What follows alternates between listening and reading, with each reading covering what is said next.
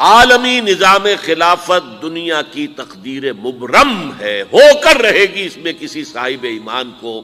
کوئی شک، کوئی شبہ، کوئی ریب نہیں ہونا چاہیے۔ البتہ اس کا اب دوسرا پہلو کیا ہے؟ اس کا آغاز کہاں سے ہوگا؟ اب وہ نقطہ کون سا ہوگا؟ نقطۂ آغاز کون سا ہوگا؟ اس میں پہلی بات تو میں نے کہا جو شک کرے گا، اس کا پھر ایمان مشکوک ہے۔ ہوگا لازمن ہوگا۔ گلوبل ہوگا، پوری دنیا میں ہوگا۔ کہاں سے شروع ہوگا، اس میں آپ اختلاف کر سکتے ہیں۔ لیکن مجھے تو دو حدیثیں تو ملی ہیں، جن سے یہ اندازہ ہوتا ہے کہ یہ اس مشرقی خطے سے ہوگا، عرب کے مشرق کی جانب کسی ملک سے ہوگا، کسی خطے سے ہوگا۔ وہ حدیثیں بھی اب آپ پڑھ لیجیے پہلے۔ پھر میں کہہ رہا ہوں، یہ خزانہ ہے جو ہم نے آپ کی خدمت میں پیش کیا ہے۔ کاش کہ آپ اس کی قدر کر سکیں۔ یہ حدیثیں آپ کو ازبر ہو جائیں، یاد ہو جائیں۔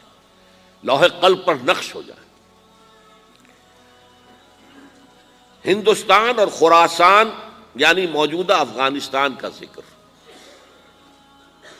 ابن ماجہ کی روایت ہے ان عبداللہ ابن الحارث رضی اللہ تعالی عنہ۔ قال رسول اللہ صلی اللہ علیہ وسلم، یخرج ناس من المشرق یؤتئون للمہدی یعنی سلطان یعنی سلطانہ، دونوں طرح سے پڑھ سکتے ہیں۔ حضرت عبداللہ ابن حارث فرماتے ہیں رضی اللہ تعالی عنہ کہ حضور نے ارشاد فرمایا، مشرق کی طرف سے وہ فوجیں نکلیں گی، لوگ آئیں گے جو عرب میں مہدی کی حکومت قائم کریں گے۔ یہ مہدی کون ہوں گے؟ اس کا ذکر میں ذرا بعد میں کروں گا، لیکن نوٹ کر لیجیے کہ مہدی سے پہلے لازمن کسی مشرقی علاقے کے اندر وہ نظام قائم ہو چکے گا، تب وہاں سے فوجیں آئیں گی نا۔ یہ مشرق کون سا ہے؟ عرب کے مشرق میں آپ چلیے، ایران بھی آ جائے گا، افغانستان بھی ہے، پاکستان بھی ہے۔ اور اگر اسے اور توسیع دیں تو ہندوستان بھی ہے۔ یہ ہے عرب کا مشرق۔ اس سے فوجیں جائیں گی۔ اس کا کیا مطلب ہے کہ اس میں سے کسی جگہ پر نظام خلافت پہلے قائم ہو جائے گا تاکہ وہاں سے فوجیں جائیں گی جو جزیرہ نمایاں عرب میں حضرت مہدی کی حکومت کو قائم کریں گی۔ اب دوسری حدیث سنیے۔ یہ سنن ابن ماجہ کی حدیث تھی جو میں نے آپ کو سنائی، آپ نے پڑھی۔ دوسری ان ابی حریرہ رضی اللہ تعالی عنہ۔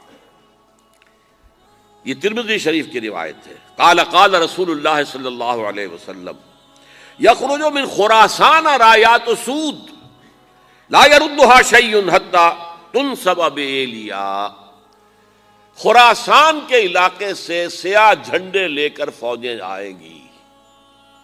ان کا رخ کوئی موڑ نہیں سکے گا۔ ان کو پیچھے پھیر نہیں سکیں گے۔ کوئی بھی۔ یہاں تک کہ وہ یروشلم میں جا کر جھنڈے نصب کر دیں۔ گے ایلیا حضور کے زمانے میں یروشلم کو کہتے تھے۔ یہ یروشلم تھا جب حضرت سلیمان کی حکومت تھی اور یہاں پر معبد سلیمانی، ہیکل سلیمانی قائم ہوا۔ پھر یہ یروشلم ہی رہا ہے تاریخ میں۔ یہاں تک کہ سن ستر عیسوی میں جب ٹائٹس رومی جنرل نے اس کو گرایا، ختم کیا، سیکنڈ ٹیمپل گرا دیا۔ اور یہاں سے یہودیوں کو نکل جاؤ یہاں سے۔ کوئی یہودی باقی نہیں رہا۔ تب بالکل تہو بالا برباد کر دیا۔ اس کے کوئی ڈیڑھ سو سال بعد ہیڈریان، رومن ایمپرر ہیڈریان، اس نے پھر دوبارہ آباد کیا اس شہر کو۔ ڈیڑھ سو سال تک یہ بالکل بنجر اور بالکل غیر آباد پڑا تھا۔ اب ہیڈریان نے جب آباد کیا تو اس کا نام ایلیا رکھا۔ اب یروشلم نام نہیں تھا۔ تو حضور کے زمانے میں پھر اس کا نام ایلیا تھا۔ اور اب اس سے کیا معلوم ہو رہا ہے؟ کہ یہ یروشلم مسلمانوں کے قبضے سے اس وقت نکلا ہوا ہوگا۔ ایک دفعہ پہلے نکلا تھا۔ سن دس سو ننانوے عیسوی میں مسلمانوں کے ہاتھ سے نکلا کروسیڈرز۔ عیسائیوں نے آ کر اس کو قبضے میں کیا۔ لاکھوں مسلمانوں کو مارا، قتل کیا۔ اس کو گیارہ سو ستاسی عیسوی میں واپس لیا ہے۔ کس نے لیا ہے؟ صلاح الدین ایوبی کرد ارب کھوکھلے ہو چکے تھے اربوں نے کھویا، واپس نہیں لے سکے۔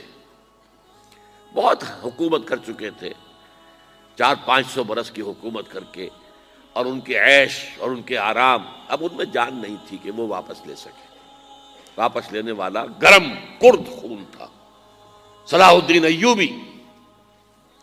تو گویا کہ اب آپ سمجھئے کہ اٹھاسی برس تک عیسائیوں کا قبضہ رہا یروشلم پر۔ اب انیس سو سڑسٹھ میں یہودیوں نے قبضہ کیا ہے اور اب اڑتیس برس تو ہو گئے، اٹھاسی نہیں، تو اڑتیس برس تو ہو گئے لیکن وہ دور آئے گا کہ اب پھر لیں گے۔ لینے والے عرب بھی نہیں ہوں گے۔ خوراسان کے علاقے سے فوجیں آئیں گی۔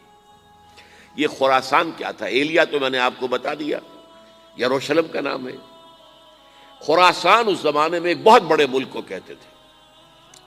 کچھ حصہ پاکستان کا بھی اس میں شامل ہے۔ کچھ حصہ ایران کا بھی ہے۔ ایران کے اس حصے کو اب بھی خوراسان کہتے ہیں۔ وہ ایک صوبہ ہے۔ خوراسان ایک صوبہ ہے ایران کا، چھوٹا سا۔ پاکستان میں خاص طور پر یہ جو علاقہ مالا کنڈ ایجنسی کہلاتی ہے، اس سے اوپر جتنا علاقہ ہے۔ اور یہ جو واخان کی ایک پٹی آتی ہے اوپر، واخان، افغانستان کی ایک پٹی سی، دم سی چلی آتی ہے، جو جا کر چائنا کی صنعت سے مل جاتی ہے۔